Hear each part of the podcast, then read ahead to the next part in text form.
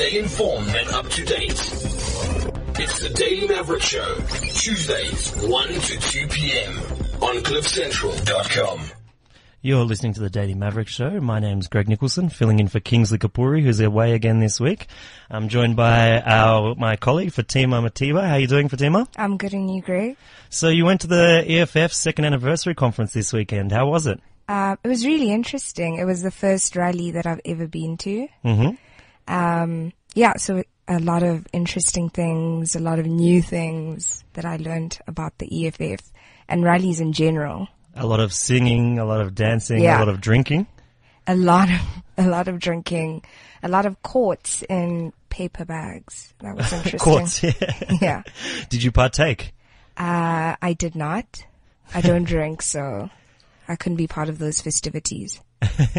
Okay, today we're going to be talking to uh, Mario Masuku, who's the leader of the Swaziland political party, the banned political party Pudemo, um, about his recent release from um, jail after spending a year in a Swazi prison.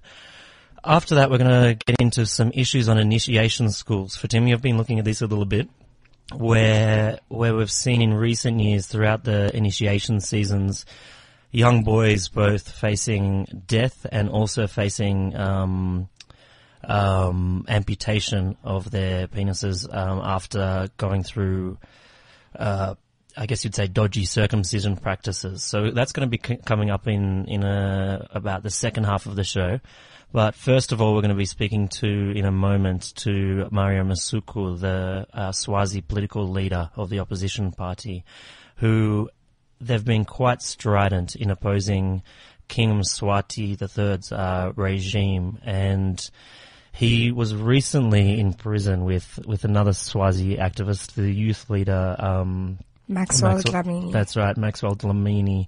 And I think they're on charges of, well, what was it? Uh, terrorism, sedition, and subversion against the Swazi state, largely just for uh, their pro-democracy sort of statements and speaking out um, against King Mswati's leadership. And so in a moment we'll get him on the line. Um, before we might actually come back to the EFF a little bit. And it's one of those interesting things, isn't it, Fatima, that we've, that we've seen recently. Oh, so do we have Mario on the line? Mario, are you with us? Hello, how are you? Good, thanks. Good, thanks, Mario. Thanks for, for joining us today. First of all, can you just tell us a little bit about you were released from, from prison a month ago? Can you tell us a little bit about the charges against you, um, and, and the fight you've had against that system? Thank you, um, Craig. Um, from uh, since 19 the 1980s, I have been part of the people that are calling for a democratization of Swaziland against um, a regime that does not recognize political party, and indeed, it is based on absolutism. I, uh, we have had people, including myself, been uh, charged for high treason, uh, sedition, and so forth. Lately, in 2008, there was an act put into place called the Suppression of Terrorism Act. I was charged under that in 2008 and I was acquitted in 2009. But this time, in 2014, while I was addressing the May Day, workers on the May Day, I was charged under the same Suppression of Terrorism Act um, and seditious activities. Um, I have been there uh, for the past 14 months and released on the 14th. Yes, um, I knew that uh, prison is not a five-star uh, uh, comfort place, but uh, prison uh, prisons in Swaziland are very, very, very um, uncomfortable for the people. They're still a little bit backward. Um, I was, I had been while there. We have been trying to get our bail uh, to be released on bail, but the state continued to say we are a risk, we are a security risk, we are a flight risk, and so forth. But this time, uh, I believe that the pressure within Swaziland and from outside of Swaziland, in particular from our friends, uh, uh, uh, the alliance partners in South Africa and Europe and America have pushed the regime to ensure that we come out on out of on bail, out of prison on bail. However, uh, briefly, it is that I feel that uh, our task is still incomplete. My coming out of bail does not mean that uh, the suppression of the freedom of expression association and assembly will go away. We will continue fighting on. Coming out to be here, I still feel I'm just like a free bird in a cage. Mm-hmm. Uh, the struggle goes on, but I'm grateful to all comrades and people who have been in solidarity, solidarity with our cause in Swaziland. Mm-hmm. Now, can you just take us back to that May Day rally? What did you say that, that brought on these charges? Well, I did say that uh, uh, the kind of government, which is the Tinkhundla government uh, system in Swaziland, is undemocratic and will never, and it will not deliver the wishes of the people. And I did also say that uh, that the country has lost opportunities like the uh, uh, African Growth Opportunities Act, that's AGOA, it is due to the incompetence um, of the government of Swaziland, and that our working class in Swaziland um, uh, is so suppressed that the ILO, the ILO has placed Swaziland into um, uh, near sanctions status. It is because of this government, and I did say that it needs a, uh, an immediate transformation we need a change in Swaziland. And this is, um, of course, I did mention that I am a member of PUDEMO, the People's United Democratic Movement, which is a banned uh, political party as far as Swaziland is concerned. Those are the charges that were placed on on us. Mm-hmm. Now, if you think about the robust uh, level of political debate in South Africa, what you said doesn't seem like much to go to jail for. It sort of says a lot about the Swazi system.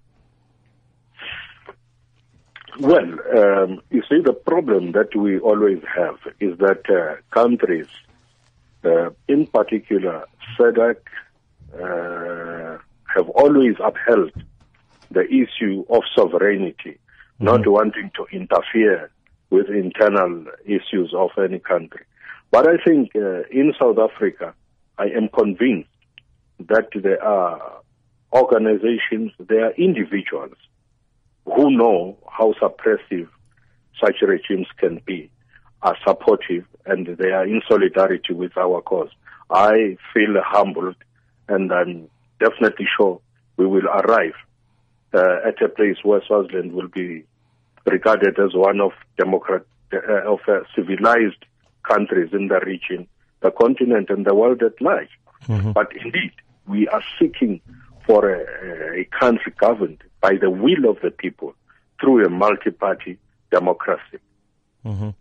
Now, tell us about your your time while you were in prison. You mentioned that it wasn't the conditions weren't five star. What what was it like in there, and what did you learn about the the Swazi prison system?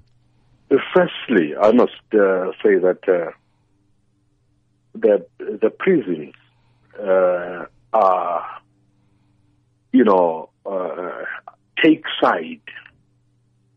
Uh, I believe that uh, the executive, judiciary, and indeed legislative are independent arms of any government. But here, the prisons and personnel in there regarded us as uh, enemies. You you know because mm-hmm. you know the the, the uh, everything in Swaziland, all these institutions are placed uh, towards uh, the monarchy, which is the executive. For instance, they are called His Majesty's Correctional Services. Really? The police are called the Royal the Royal Swaziland Police, and they are bound to uh, you know, to to be closer to the uh, to the executive. So if it is heard that we are saying the government here is undemocratic and it needs changes. They see us as enemies of the state. Uh, so that was very difficult for us. Besides that, of course, the conditions that we were sleeping almost on the floor because mm-hmm. it was a mat, uh, well, sleeping on a, on a mat of about one centimeter in width. Um, uh, the conditions, the windows there could not close and uh, winter did its toil on us. And uh, I was not allowed uh, to see uh, a private uh, medical practitioner of my choice. It was mm-hmm. difficult. My friends were not allowed to see us uh, as they wished to. My legal team, uh, my advocate, senior advocate, and Mary DeForce from South Africa, mm-hmm. had to stand outside there for over 30 minutes uh, to see us, only for about 10 minutes, to see us for 10 minutes. You see the intimidation that is there. We were not allowed inside when we are visited by friends to discuss political matters. We, you know, it was it was so different. We were we were really found. We were already serving a sentence in there. Uh, it was a difficult. At the last time, when we were in the maximum security cell, we were uh, not allowed uh, to move around. We were locked in in the cells, and we, we were using a bucket for ablution.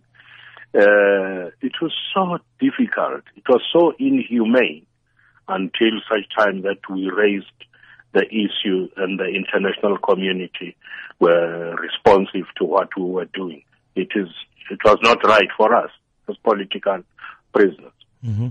So much, of, so much of what you say actually reminds me of stories of apartheid political prisoners, and it makes me wonder: Did you get in, interrogated a lot? Did you ever get tortured while in prison? No, not physically. We were not physically tortured, tortured, but the way we were treated, we were uh, placed in isolation and whatever we did, prisoners in there were told never to speak to us, not to communicate with us. Our ways were such when we went to to the courts to uh, for anything, whether I went for hospital or to the courts, uh, there was always armed security uh, with all the blares and all the noise, you know, intimidating the public to to note that these are dangerous people. Uh, I think there is no uh, less torture than that. Mm-hmm. Mm-hmm. Now, looking forward, what what is next for the pro uh, pro democracy movement in Swaziland? Because it seems like the pro democracy movement continues to stand up to Mswati's uh, governance and rule, and continues to fight for multi party democracy and and the rights for freedom but it seems that it's hard to quantify the gains that, that have been achieved. I know every April we see the the Global Week of Action uh, on Swaziland, yeah. and, and every time it seems like the police crack down on them. What what needs to happen next for for to promote democracy in Swaziland?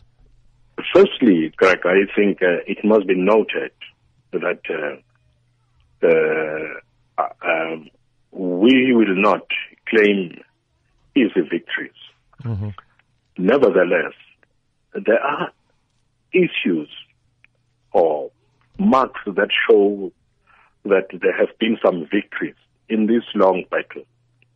Firstly, it is the People's United Democratic Movement, PUDEMO, in 1992, who called for a constitution, a constitutional dispensation in Swaziland.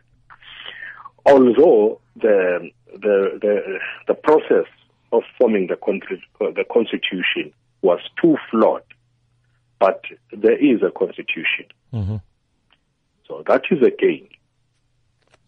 Um, that uh, we spoke, the people of Swaziland spoke loudly about uh, uh, uh the loosening of the chains of the workers and federations and so forth, uh, it has uh, gained some benefits. As you know now, uh, we now have a federation called the Trade Union Congress of Swaziland, TUCOSWA, Mm-hmm. which was deregistered at some time by the regime. So there are some gains. It is us that have been calling for uh, uh, a democratic dispens- dispensation, and uh, the government is doing reforms, reforms, but those are just cosmetic.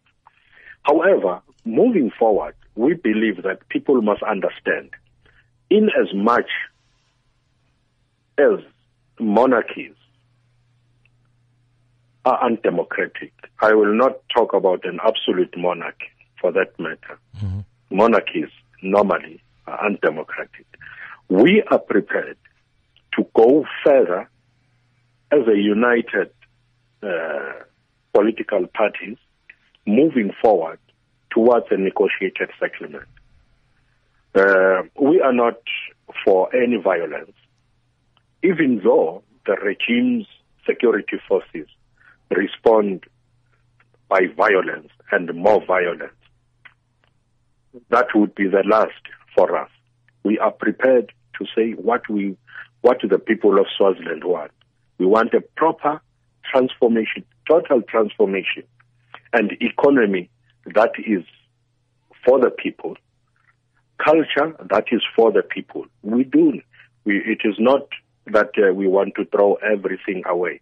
And therefore, we are ready to discuss, go to a dialogue with anybody who is a real patriot of Swaziland for a free and democratic country of ours. Mm. But but speaking of a neg- negotiated settlement, is there any chance of that while we have Pudemo banned TUCOSWA deregistered? Any negotiated settlement is predetermined by the will of all uh, the people and organizations concerned. And therefore, I believe if we are going to discuss any negotiated settlement, the first thing that needs to be done it is to unban political parties.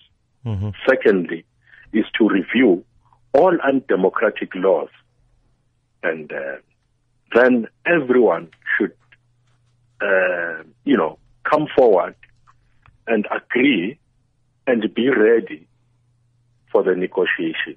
Mhm. No negotiations can be successful when some when when the table is not uh, uh, uh, uh, free and uh, conducive for a political dialogue. hmm Now, here in Johannesburg, we have we have different groups that definitely show quite a lot of support for Swaziland's pro-democracy movement.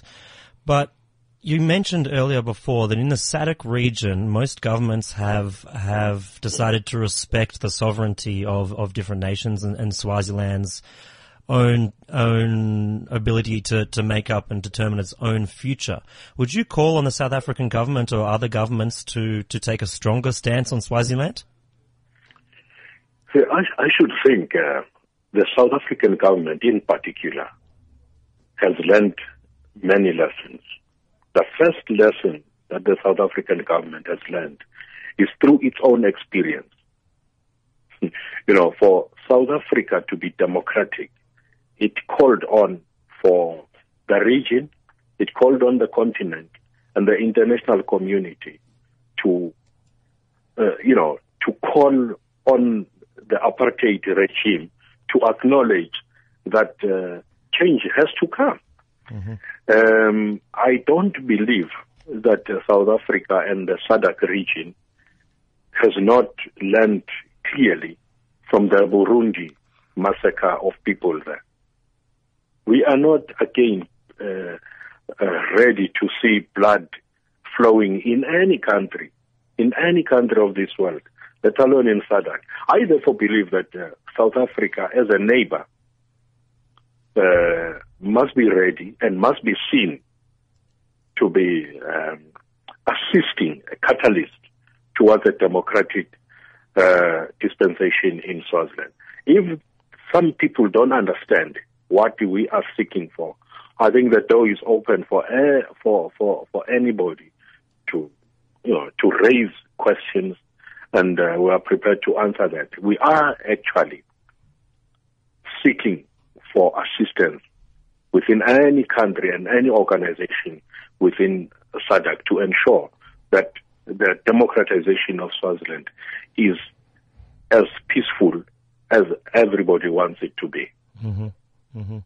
Now we've seen different governments and, and states across the world seemingly um, accepting uh, states such as Rwanda and Ethiopia, where there still aren't certain freedoms, and and the, the governments there have quite a very strong hand, and and especially against the opposition, but governments around the world seem to accept this while while these states are able to develop the the living standards of their countries.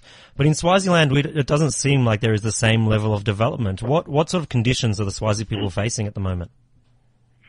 Well, uh, uh, firstly, I think the approach, the perspective from which uh, the international community views a peaceful, uh, stable um, uh, country or state, I don't, you know, agree with that. Because if somebody says that uh, a country is stable, the economy is growing, uh, there is no war, mm-hmm. that is not uh, a sign of peace. Mm-hmm. People, there could be no war in a country, but there will, you'll find that there is no peace. People are being suppressed because they are not allowed to express themselves freely. Mm-hmm. And therefore, I believe that uh, economic freedom alone is not the answer for peace in a country. And political freedom alone is not the answer for peace in a country. It is jointly politics, uh, politics and economy and the social social stability of a country cannot be separated. And uh, that may be so in those countries. I know Ethiopia is one of the most improving in terms of the economy, but people are poor. People are leaving uh, Ethiopia and they are running away to uh, escaping to um, uh, to Europe. Why is it so? Mm. It is because the poverty in that country, uh, the economy in that in that country, is not, you know, equated accordingly. There are obviously very rich people and very poor people. Indeed, even in Swaziland, Swaziland is regarded as a middle income country. But uh, you know that uh, 60, about 68% of the people of Swaziland live be, below the UN uh, uh, poverty data.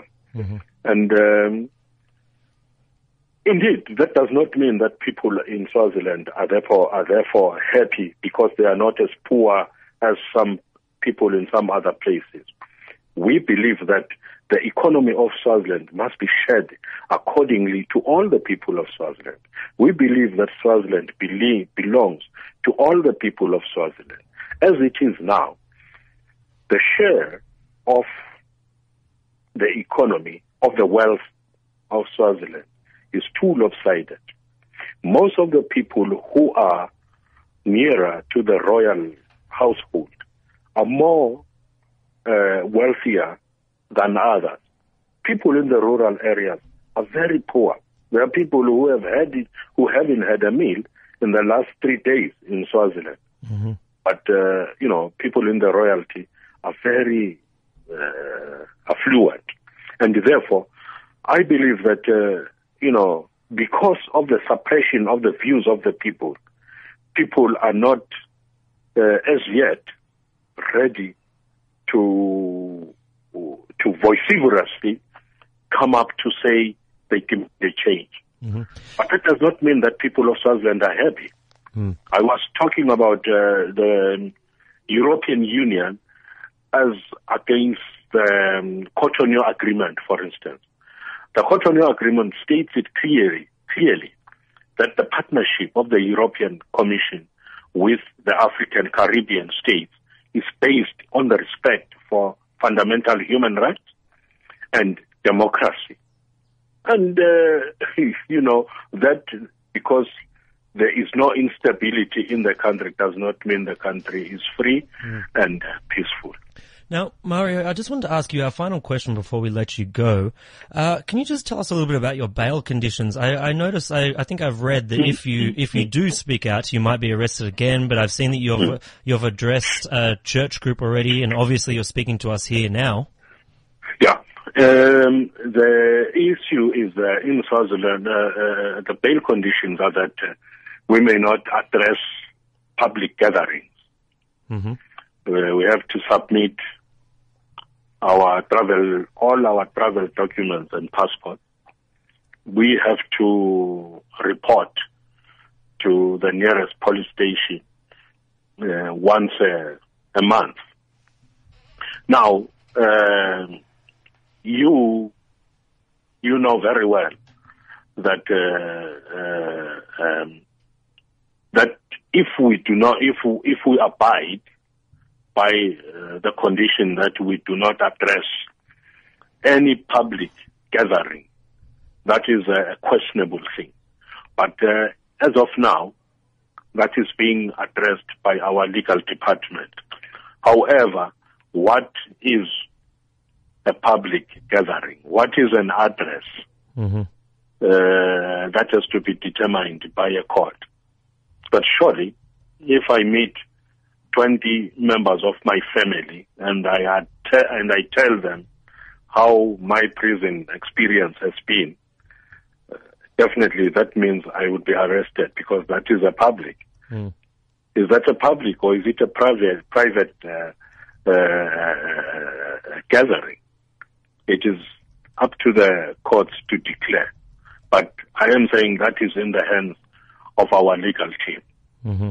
Mm-hmm. But uh, it uh, anybody who uh, uh, who looks in this, it means we are now going back years, years and years back, where the suppression of uh, freedom of expression, freedom of association, and so forth is being now embedded and confirmed by a court of law. But again, it must be clear uh, that uh, contravention uh, of the conditions, then you are subject to to arrest, mm-hmm. charge for contempt of court. Mm-hmm. Mario, we're going to have to leave it there. Thank you very much. That's Mario Masuku, the leader of Pudemo, the Swaz- Swaziland's uh, banned opposition party. Thank you so much for joining us. You are welcome, sir. Thank you. Thank you. Take care.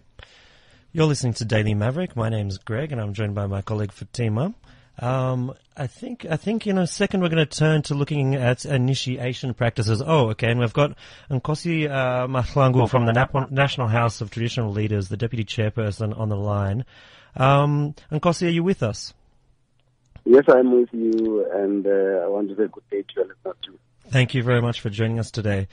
Nkosi, over recent years, of course, we have seen the issue of initiation schools particularly the deaths and injuries that lead to amputations and whatnot being of of great concern. And I think the issue here is not that we need to, you know, get rid of initiation schools or anything like that. And actually, I recently read an article that was quite touching where I think it was from the Daily Dispatch in Eastern Cape where, where an old man had finally been able to get his son who has some disabilities.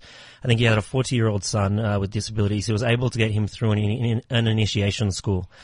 And the old man now said he can die because he can die happy because his son has finally become a man. He's finally been initiated.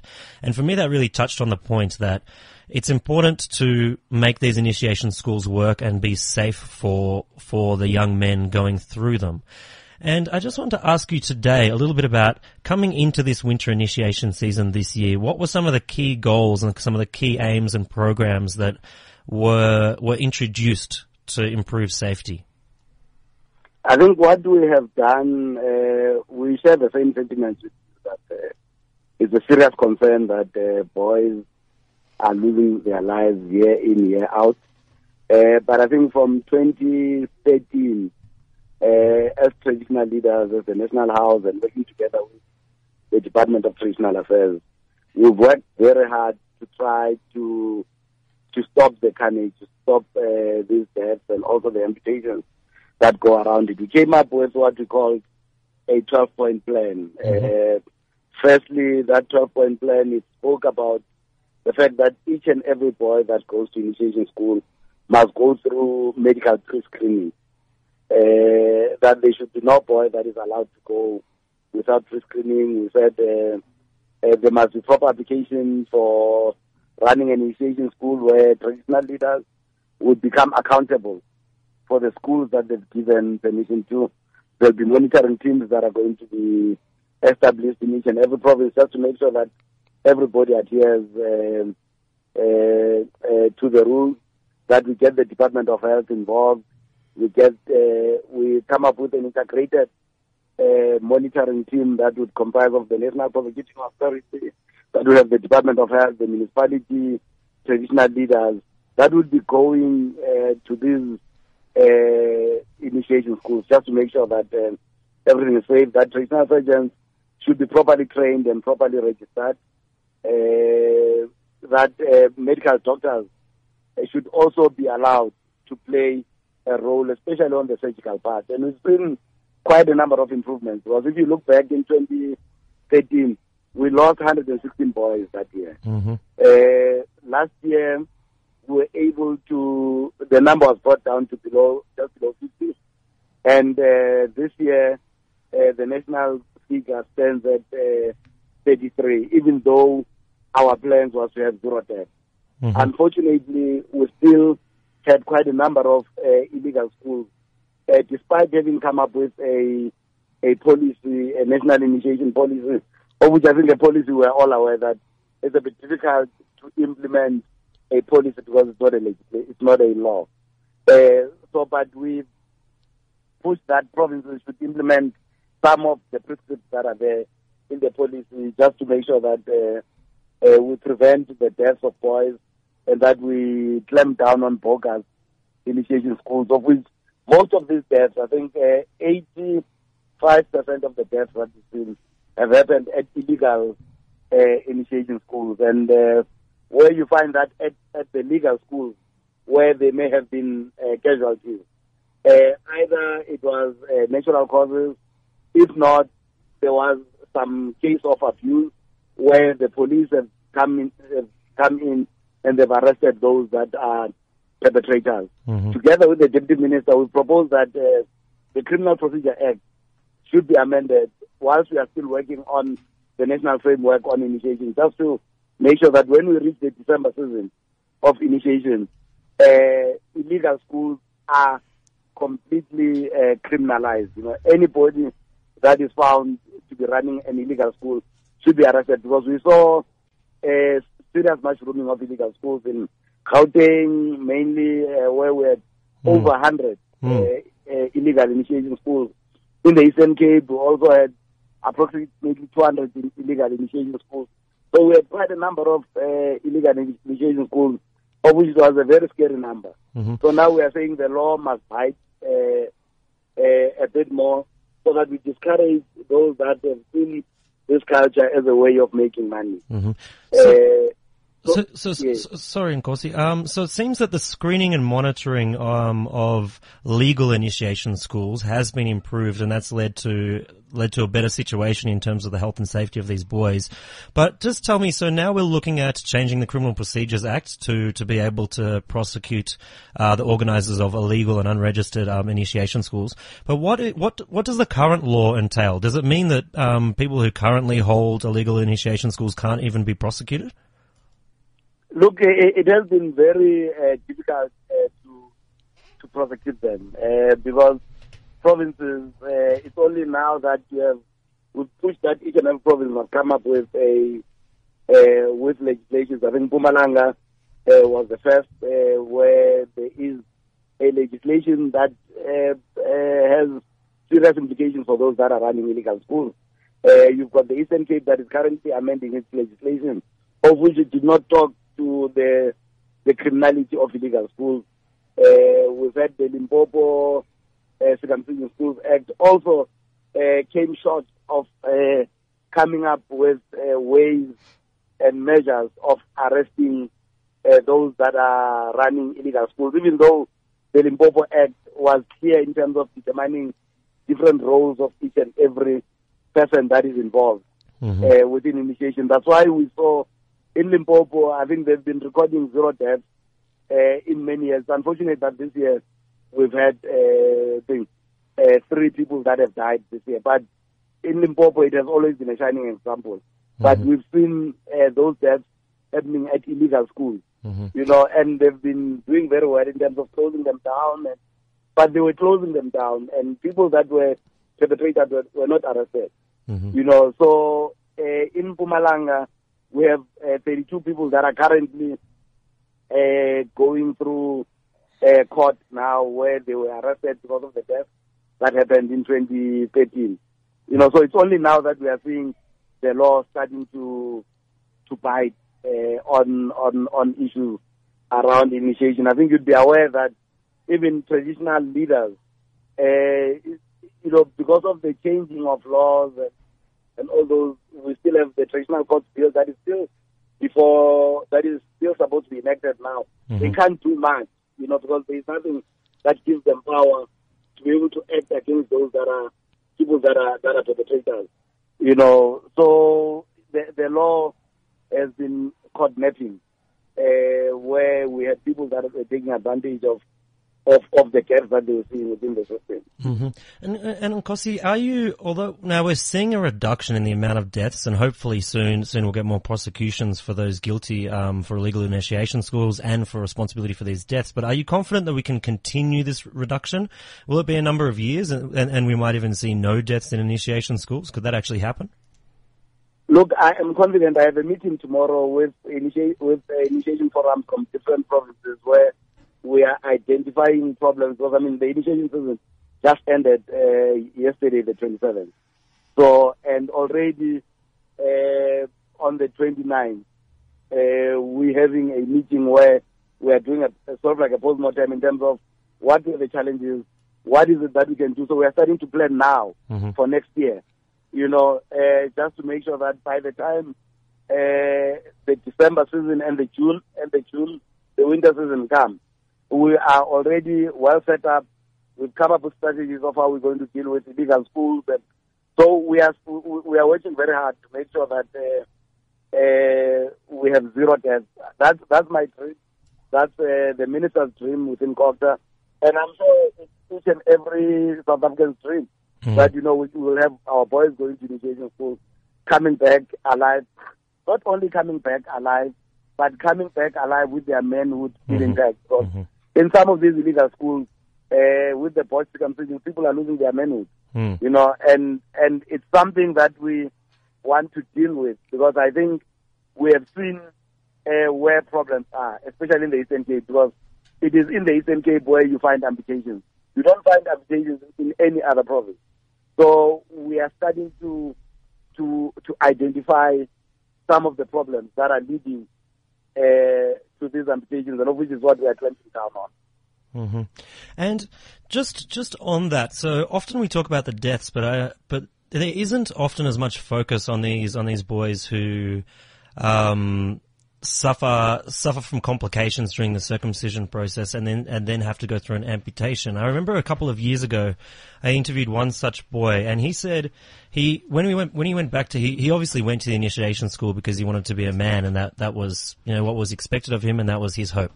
But then when he went back to his community after having his his um, his manhood, I guess, amputated, he said he suffered from serious isolation within the community and a lot of stigma. I'd imagine that that process as well leaves a lot of young boys traumatized. No, true. It, it is uh, true. That's why we are getting uh, traditional leaders involved. We are getting the communities involved. I mean, uh, one of the things that we've identified as, as the National Task was that we've been talking to leaders mainly, but have not been going down to communities. So now the plan is, that's why we're starting so early, that we need to get to the communities, address community meetings, get youth structures involved because it is mainly the youth that is putting pressure uh, on on some of these uh, people that may have not that may have not gone to initiation schools, and they're also putting pressure to people that have done medical main uh, circumcision that we need to start addressing them. You know, uh, talking to them, getting involved in uh, you know in in in, in serious campaigns uh, targeted at, at uh, young people because we've seen they are the ones that are causing problems, Mhm. and also within the communities. I mean, if you look at where in in, in the in the uh, OR Tambo district of the Eastern Cape, I mean, we've lost uh, 20 boys this year just in that area. Mm. It is because the practice was stopped a long time ago, and it is the young boys that went to initiation schools recently. They are the ones that are running initiation schools, and that is killing a lot of boys because you're finding a lot of inexperienced people that are involved in the practice. And so we've decided that we need to go there, address communities, address these young boys, and start coming up with systems, you know, in those communities. Uh, one uh, that would deal with how people relate uh, with one another. Mhm. You know, uh, address the issues uh, of of, um, of of social cohesion Mhm. uh, in in those areas because it, it, it's what impacts on on on on on the stigmatization uh, that that we are seeing within those uh, communities. So there'll be a lot of uh, even door to door campaigns. There'll be a lot of uh, addressing of community meetings and uh, going to soccer tournaments and having young uh, Mm. you know, that are driven by, by, by the national house where there are soccer tournaments after those soccer tournaments where we talk to these boys, Mhm. you know, just to you know to to to make them realize the severity of the problems that they are facing. You know, because I don't think that even if I'm a young boy, I would want to see my brother suffering the way people are suffering. Mm, I don't think You anyone. know, I don't think anyone wants to see this suffering continue. And Nkosi, that's all we have time for today. Thank you so much for joining us, and I hope you don't mind if we stay in touch with you on this issue. No, no problem, no problem. Thank you very much. Okay, no, thanks very much. Cheers. Okay. Cheers. Bye. That was Nkosi Mahlangu from the National House of, House of Traditional Leaders. He's the deputy chairperson there. You're listening to the Daily Maverick Show. My name is Greg and I'm with my colleague Fatima here. Now, we're going to stick with the issue of, uh, initiation schools and, and some of the health challenges facing young boys, uh, in the recent winter season. Um, Fatima, it's, it's intense stuff, huh? Yes, it is. You do you, do you have any sort of I guess you've grown up around Joburg and things like that. You don't know any young men who've been through initiation schools and those practices. What are your thoughts on that? um, I don't know. It just seems like um, a very tricky issue uh, because obviously it's something that a lot of boys want to do to become men, and they identify strongly with the practice. But at the same time, it seems like there's need for a lot of regulation, and there's a lot of issues when it comes to culture, and then introducing outside. Um, people, outside forces to regulate that practice. Like government regulators, medical doctors. so. Exactly. And I think a lot of people have an issue with um, bringing in medical doctors into a cultural practice. Mm-hmm. Yeah. No, it's just I think the story I mentioned to Nkosi Mahlangu, it's heartbreaking. I think the the, the negative effects of when circumcision um, at initiation schools go wrong. You know, I did a I, I did a little bit of work on this a couple of years ago, and there was a, a doctor actually that put out he put out the pictures of what happens and the different um, complications after this period. And so, in terms of the circumcision, you need to you need to make sure the the um, wound, or I guess I guess what it is, um, is wrapped and things. And many many of these um, supposed traditional healers or, or the the medical practitioners doing this didn't know how to do that properly. So often they would they would wrap it much much too tight. They wouldn't change the dressing frequently enough. For the circumcision practice, they would use um, things like those stories of using the same uh, razor blade for each young boy. Those those stories of of using broken glass for the circumcision practices. Then there are stories as well of just general poor health health um, practices, particularly in some of these illegal initiation schools, where so after after the operation is performed, no, of, of firstly not dressing and, and caring for the wound properly, then doing things like in the in the the tent, if you will, where the boys were staying, um, keeping them there where it was extremely hot, um, not giving them enough water, not giving them sufficient food to recover from these things, and then also putting them through quite a vigorous program of um, maybe toughening up is the best words. Obviously, I'm not using the, the, the proper the proper terminology, but I guess quite a you know you know quite quite strict strict practices while while they're at the mountain or or wherever you know. So I found those things quite shocking. And then this boy who I spoke to had gone through a process of having to have his his penis uh, uh, penis amputated, and he mentioned things like and and- the story's out there and it's been published. He mentioned things like. Oh, because the community found this out, you know, he went through this, um, through this ordeal and everybody knew about it. So they did things, you know, teasing him that he'll never, he'll never be with a woman. He'll never be a man in his life. They'll push him into a, a room full of girls and just lock the door and say, you know, oh, you can't do anything to them. Things like that. So, um, this boy, I think he was also, for a little bit, he was suicidal, Yeah. um, facing just all these sorts of pressures of the going, going to become a man and then then having his manhood taken away from him and then being ostracized from his family and the community for that. And it's just, it's just quite shocking. I think some of the interventions, um, Nkosi Mahlangu was talking about will hopefully regulate that industry and, and allow the practice to continue, but to continue safely. Yeah, I'm actually pretty impressed by the statistics that he mentioned, how they've reduced the deaths. Okay. Um, I think in, in a moment we're going to be starting to wrap up, but Fatima, you just want to tell us a little bit about your highlights from the EFF conference on the weekend, you know, hitting it for the first time. How was it? Uh, I Do you have a favorite struggle song? I don't yet, but I On the probably way here, you were singing Footsack.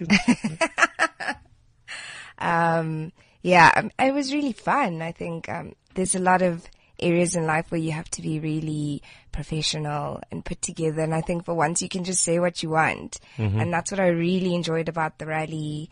Um, it's I think it's really interesting to see how a party like the EFF has made people more interested in politics in general. Particularly young people. Exactly. I mean, I have never been to a rally. Um, I probably wouldn't have voted if there was an EFF because I wouldn't have cared. Hmm. Um, I watch Parliament. I watch Parliament now. Um, I The know best reality TV out there. it really is. So yeah, a Mm-hmm. lot of highlights. But do you think after, so you obviously they came on the scene with a big bang, it sort of started when Malema initially went to the Marikana, um, went to Marikana after the massacre, and then he sort of built up his, he was outside the ANC, built up his sort of credibility, and ended up with this big thing called the EFF. And that was just, I think it was like eight months before the election. Whirlwind tour. Um, and then since then they've been causing a stir in parliament, you know, obviously with the Malema's general popularity and with the controversial things he and his um, fellow fighters are uh, prone to saying, they get a lot of attention. They've had a lot of build up. But do you think that can hold? Do you think do you think there's still that focus, or that people will ahead of perhaps the next elections, the local elections next year, people will start to lose interest? I think it's important to be controversial in the beginning to get that attention.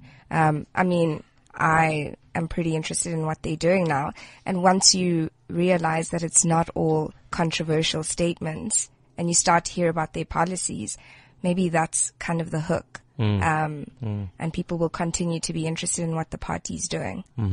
I think that will be their challenge in terms of number one, just keeping up the general interest, while in in the background, they've had to do a lot of, and they should be doing a lot of just groundwork in terms of setting up branches, regions, provinces, because that really is the backbone of political party, and they don't have the ANC's history with those structures all across the country that can mobilize for elections. So that's going to be interesting to see coming up to next year's elections. But that's all we have time for today. Thank you to my colleague Fatima Mati- uh, Mathivha for joining me. It's been a pleasure, Greg. Thank you also to Nkosi Mahlangu from the National uh, House of Traditional Leaders, um, Mario Masuku, the, the leader of the Swaziland political party Pudemo, and briefly Patrick Dakwa on the line from the Eastern Cape to talk about initiation practices. Make sure you hit up our Twitter account at DMShowZA and uh, download the podcast and subscribe and share with all your friends. Thanks for listening. Stay informed and up to date. It's the Daily Maverick Show, Tuesdays, 1 to 2 p.m. on CliffCentral.com.